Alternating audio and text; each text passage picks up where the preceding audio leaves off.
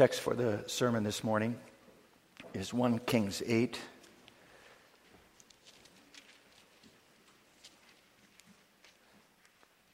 And we read there the verses 22 to 53. We begin at 22. The uh, board ran out of the number 2, so we had to uh, leave those twos out, starting at 22. And we read there the following Then Solomon stood before the altar of the Lord in the presence of all the assembly of Israel and spread out his hands toward heaven. And he said, Lord God of Israel, there is no God in heaven above or on earth below like you, who keep your covenant and mercy with your servants, who walk before you with all their hearts. You have kept what you promised your servant David, my father. You've spoken with your mouth and fulfilled it with your hand, as it is this day. Therefore, Lord God of Israel, now keep what you promised.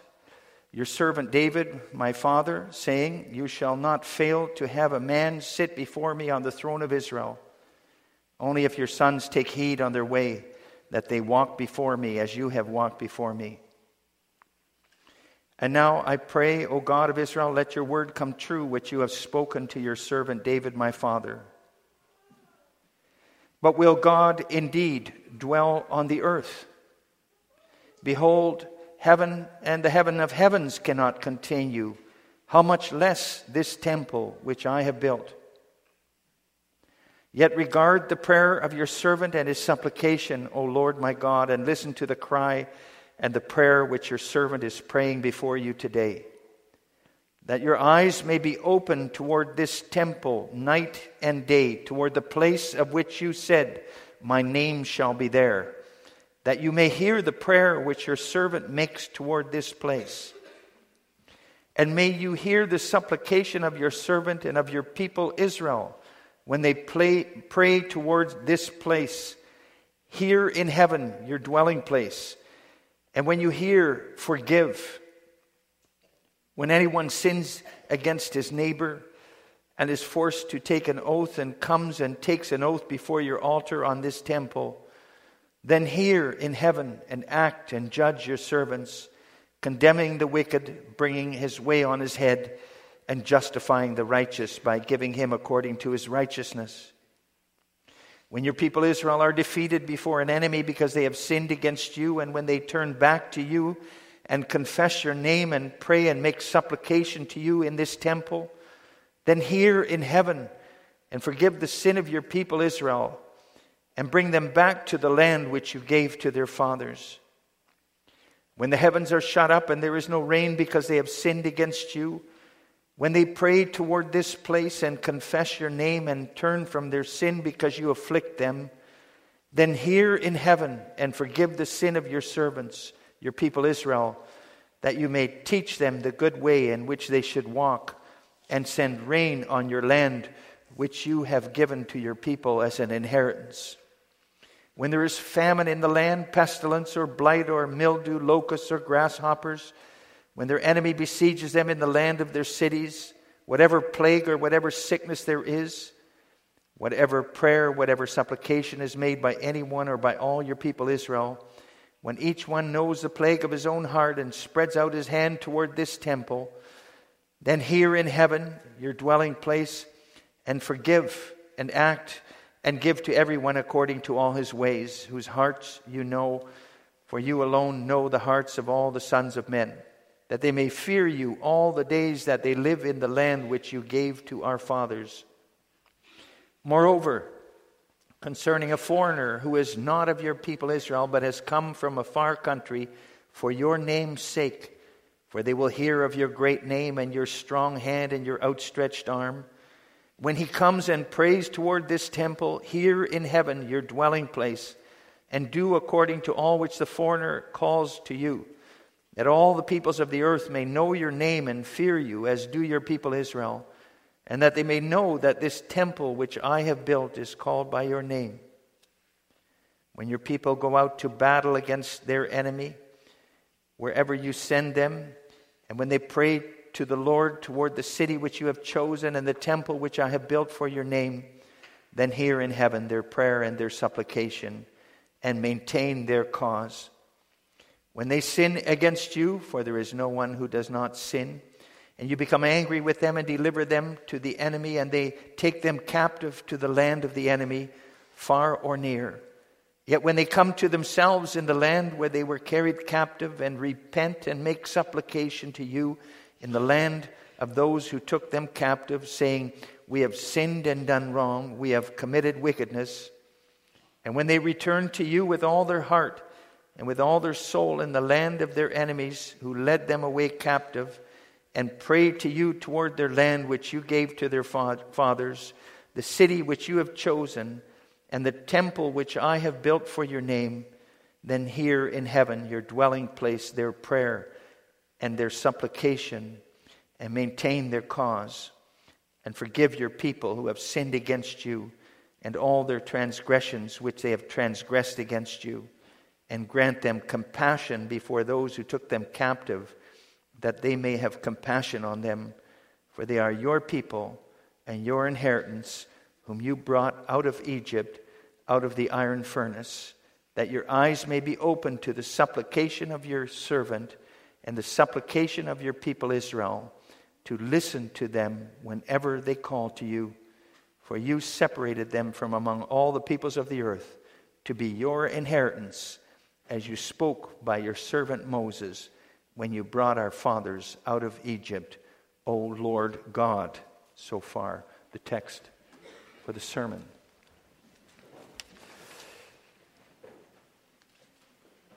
Beloved congregation of the Lord Jesus Christ, no one has ever seen God, and therefore a lot of people have excluded him from this world. A lot of people say that because they cannot see God, there is no God. I read recently that there are even atheist churches where they celebrate that there is no God. However, Christians can also exclude God from their daily lives if they live as God doesn't exist. if they live as, as if God doesn't see them and doesn't have much, if anything, to do with life here. They worship Him on Sundays, maybe, but for the rest, He's not relevant to their everyday life. They only go by what they see then. And since they don't see God, then He doesn't really exist for them either. On the other hand, there has been also growing interest in spirituality over the past number of years, decades. There are people who believe that there is more to life than can be seen. But they believe then in mystical powers at work in this world, in nature, in their own lives. And then they figure if they can connect with those spiritual powers, that they can use those powers to their own advantage. And you can think maybe of Oprah Winfrey and her Super Soul Sunday sessions, kind of a spirituality church on its own. She interviews all kinds of spiritual leaders and advisors who have a similar idea about God as she does. God is basically spiritual energy inside all people, which you can manipulate to make you happier and healthier when things go wrong in your life. Well, in the middle of this world with all kinds of ideas about God's being or not being there, we listen this morning to the Bible. And the Bible tells us there's an almighty and glorious God and creator of heaven and earth, of all things visible and invisible, and his understanding is far above our understanding. And yet, he's also, even though he's so great and exalted, he's also involved in a very real way with this world, with you and me, even, with our personal lives. And He's accessible to us also. So not only does He come and look here, but we also can go to Him. A living relationship with this great God. And we see that message about God in our text, which is part of Solomon's prayer at the dedication of the temple in Jerusalem. You remember that temple that Solomon built over a number of years in Jerusalem. And I preached to you the text with this theme then there is no God like the Lord God of Israel. And we see Solomon express three things about God. First of all, he is great. And secondly, he's involved. And thirdly, he's accessible. First of all, God is great. Solomon believed in the greatness of God. Solomon had it made. He had it made. He was at the, the pinnacle of his power and fame a rich Middle Eastern king who governed his land very wisely, known all over the world of those days because of that wisdom. There was abundance in the land, prosperity, lots to eat and drink. His people were happy, it was peaceful. It says in 1 Kings 4, verse 20, that Judah and Israel were as numerous as the sand by the sea in multitude, eating and drinking and rejoicing. Solomon had built strong walls around Jerusalem and beautiful palaces and buildings within that city. With Solomon, we find ourselves, we could say, at the climax of Israel's development. God's purpose for Israel seemed to be coming to wonderful fulfillment here, all of his promises. Through that nation, God was showing the whole world at that time what a gracious and good God He is and powerful. And it looks in Solomon's days as if it couldn't get any better. And the best of all is that King Solomon had not forgotten the Lord, the God of Israel, at least not yet. He still wanted to serve and glorify him as the Lord and Redeemer of his people. And that's also why he wanted to build a beautiful temple for God. A wonderful building there in Jerusalem. Wanted everybody to know that not Israel's king, Solomon, but Israel's God is above all. He is the real king of Israel who lives among his people. He's the reason for Israel's peace and prosperity. Not Solomon, but the Lord God. Well, the Lord, Israel's true king, took up residence in that beautiful temple which Solomon had built. We read about that in the first part of 1 Kings 8 when the ark of God was brought up and placed in the inner room of that temple, in the most holy place, a cloud filled the temple. And the priests could no longer conduct their task there because of that cloud. It was a dark cloud, cloud of God's presence. The glory of the Lord filled that, that house, it says in chapter 8, verse 11. And then, while that cloud continued to hang there in the temple, Solomon spoke to the people assembled in the temple court about the building of the temple. And then he turned around and he stood before that great altar in the court and he spread out his hands towards heaven, as was done in those days, facing the temple, and he prayed to God. He began by praising God for his greatness. He says, verse 23 Lord God of Israel, there is no God in heaven above or on the earth below like you. God is incomparable. There is nothing or no one in heaven or on earth who even comes close to being like God in his being, in his faithfulness, in his mercy, in his power. And then Solomon continued to praise God for his greatness in another way. While the clouds still filled that temple, he asked in verse 27, But, so he first says, God is great, and then he says, verse 27, But will God indeed dwell on the earth?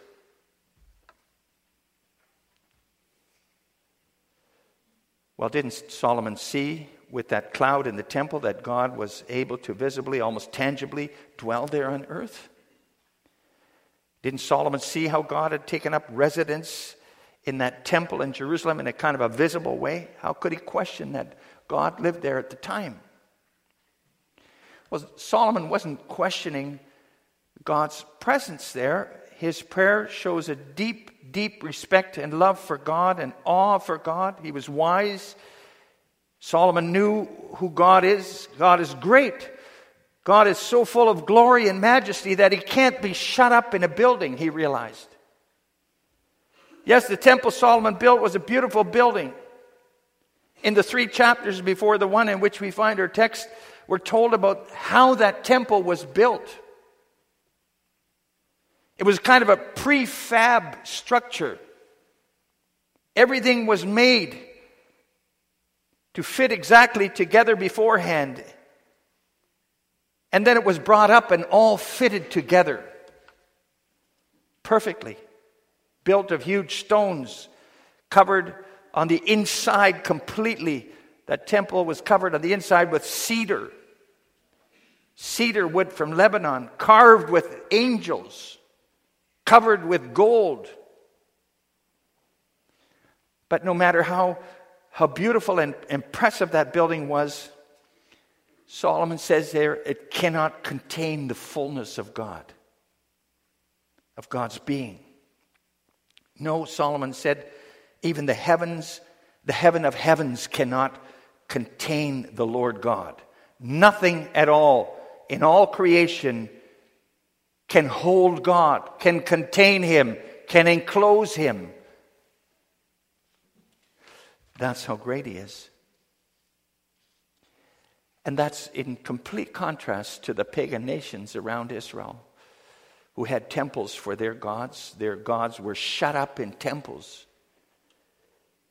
That's how those pagans then could manipulate their gods so they could be favorable to them as they thought. That's why they made those images of their gods and put them in the middle of their temples. They wanted to control their gods so their gods would do their bidding.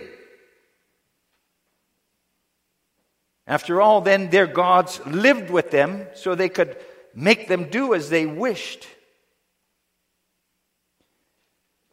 In, in the temple in Jerusalem, there was no image.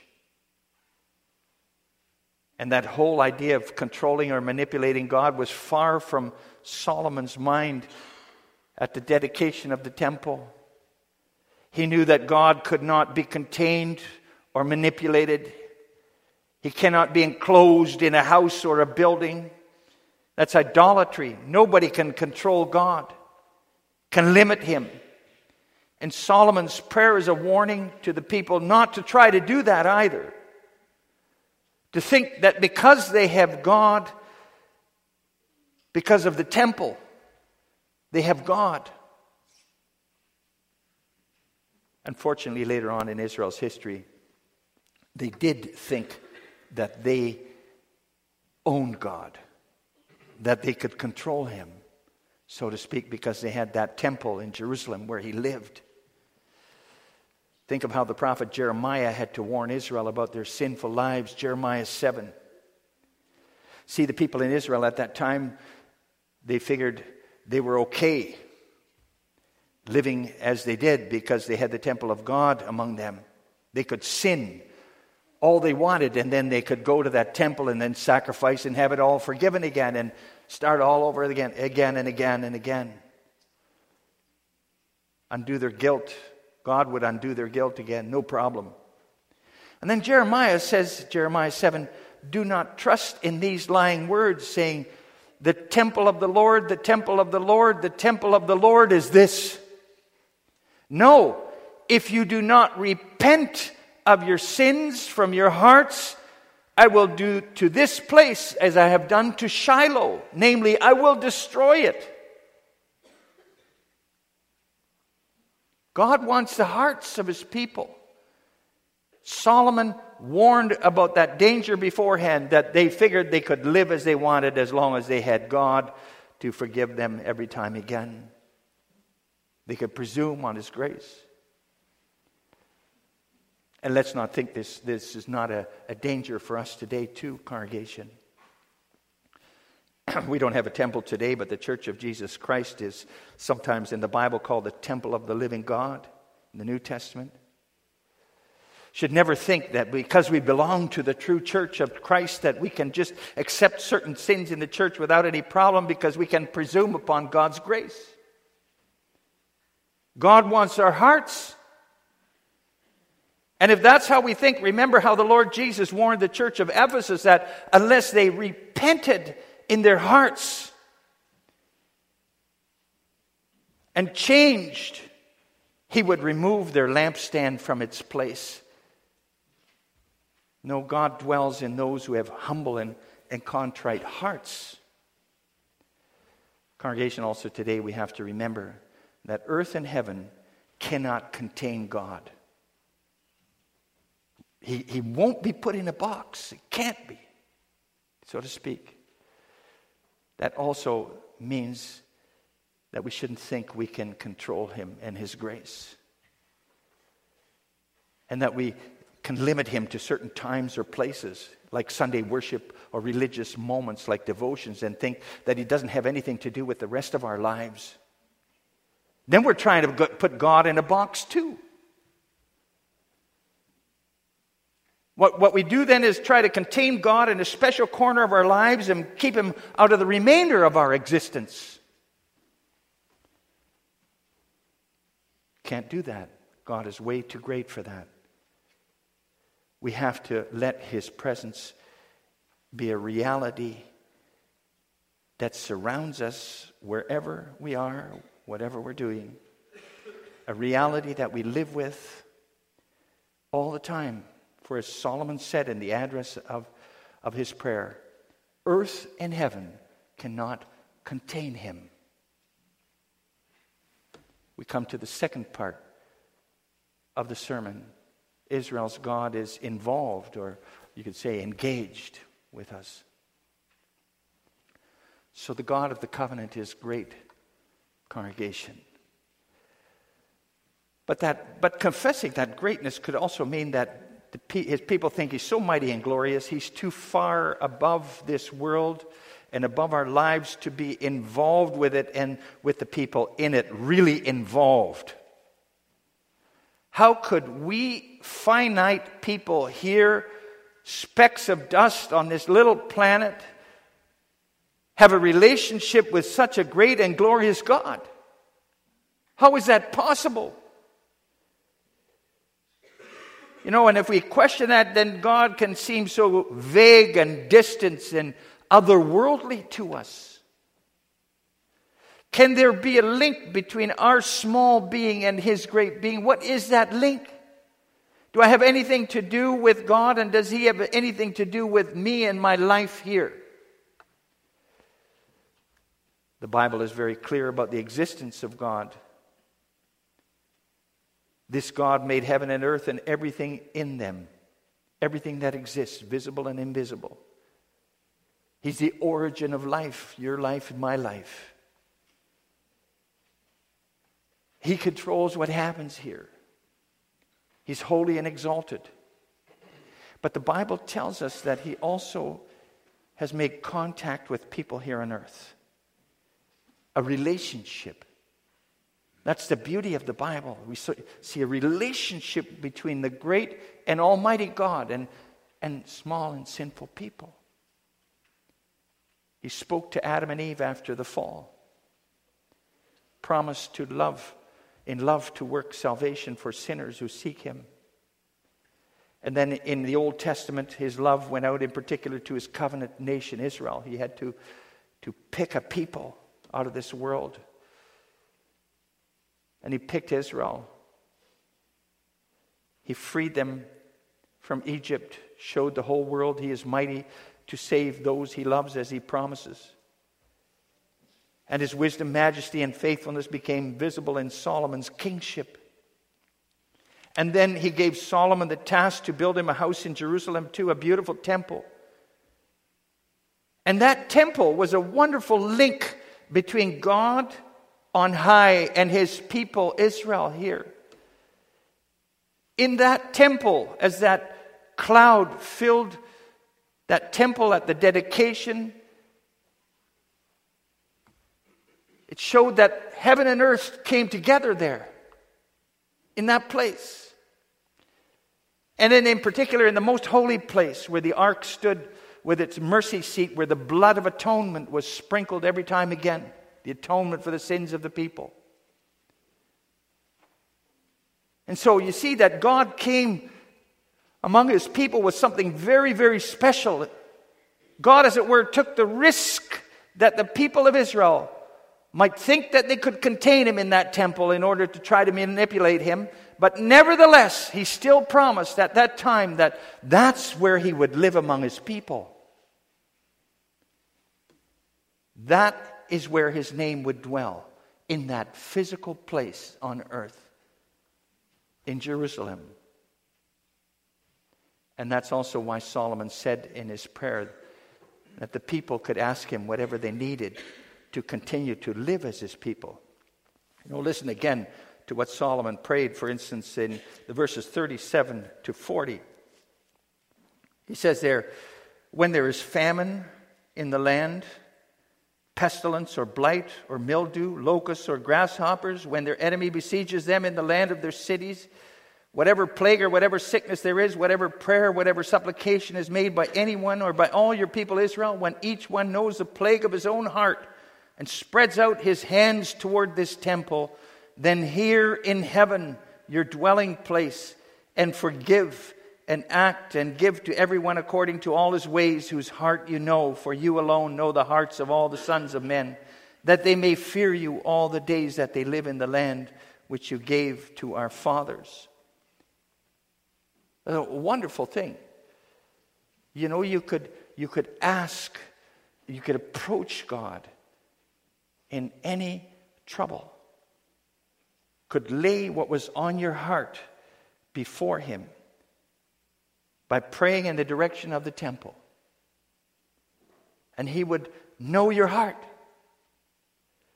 There was a link between God and His people, centered on that temple in Jerusalem and on the work of atonement that took place in that temple. That's where heaven and earth came together. And that's where God's attention was focused. Exalted God with lowly, sinful man. Solomon prayed, verse 29, that his eyes would be open to that temple day and night. In other words, there in the temple, the gate of heaven was open for the people 24 7. Always. God would always listen to his people in mercy and love if their hearts were inclined to him, repentant and inclined to him. Beautiful congregation, but now there's a problem, right? The temple no longer exists. All that happens on that mountain in Jerusalem today is conflict between Jews and Muslims. It flares up every time again. You read it in the paper.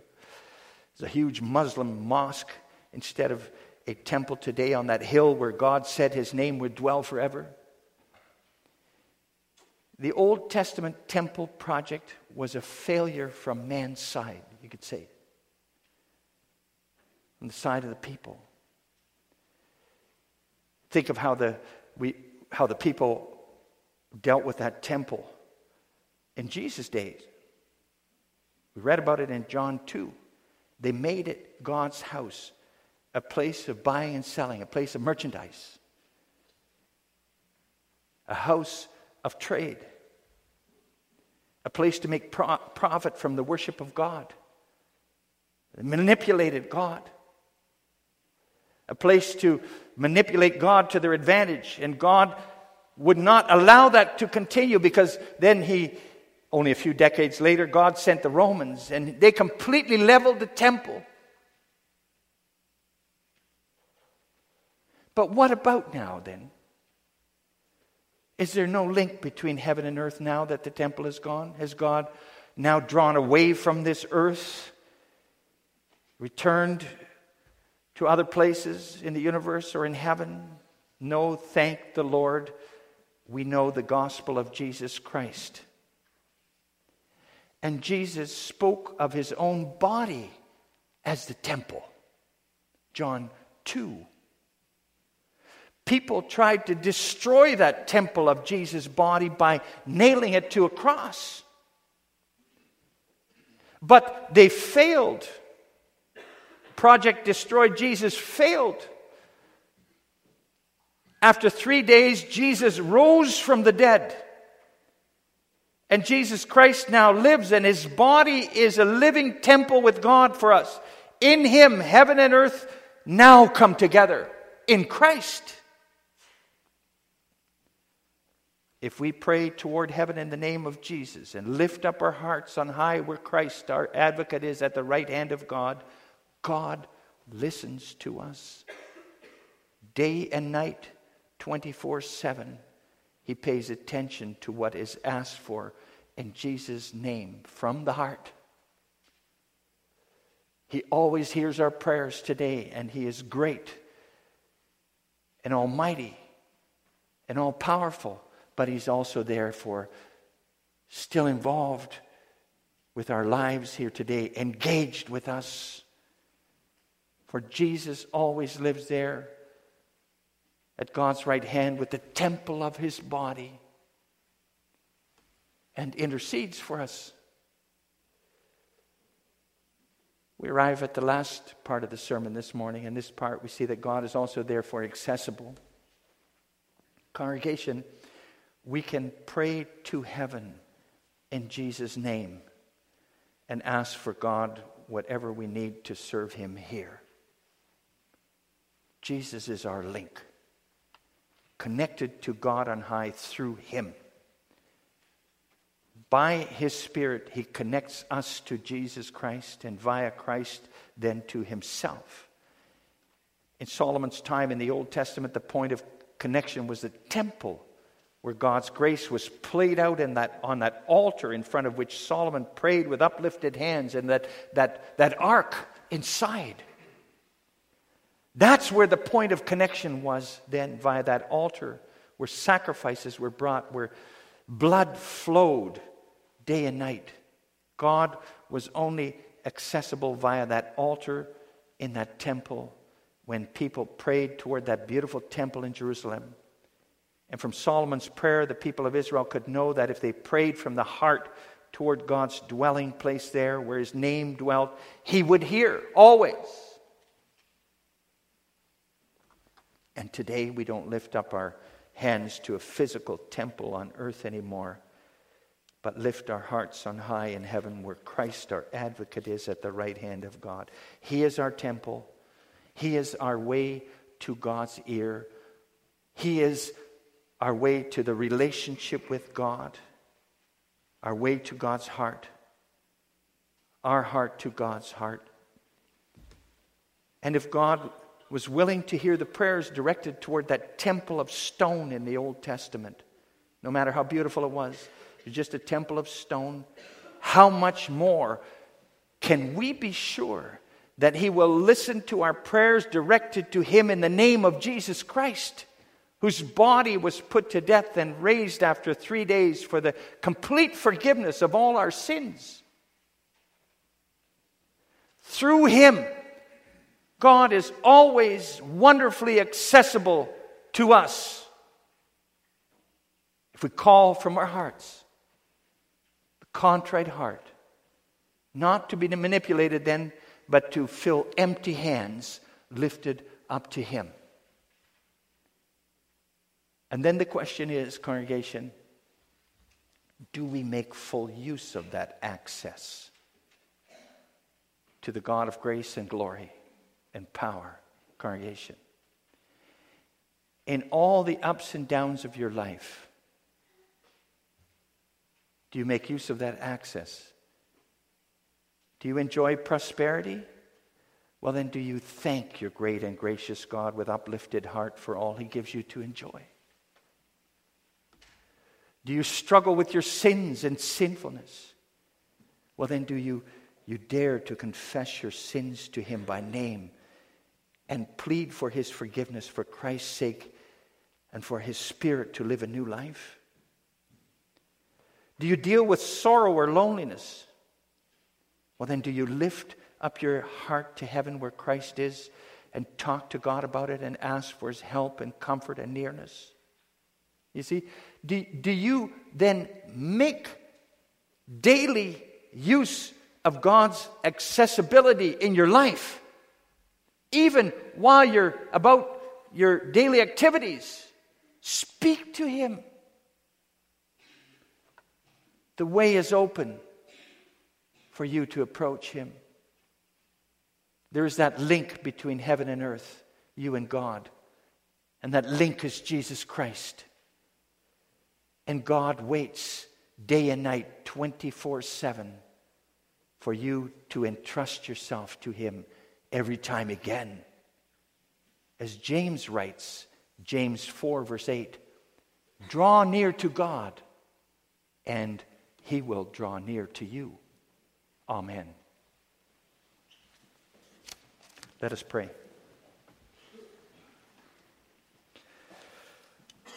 Lord God, thank you for showing us through King Solomon's prayer that you are great and awesome and faithful God. Heaven and earth cannot contain you, you're everywhere. Nobody can control you. Help us to realize that your presence is a reality wherever we are and whatever we're doing. And even though you are so great and awesome, you're also a God who is involved in the lives of each one of your people. And so you hear us when we call to you.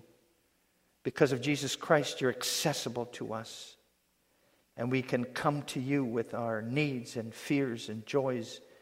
And you will hear for the sake of Jesus Christ at your right hand.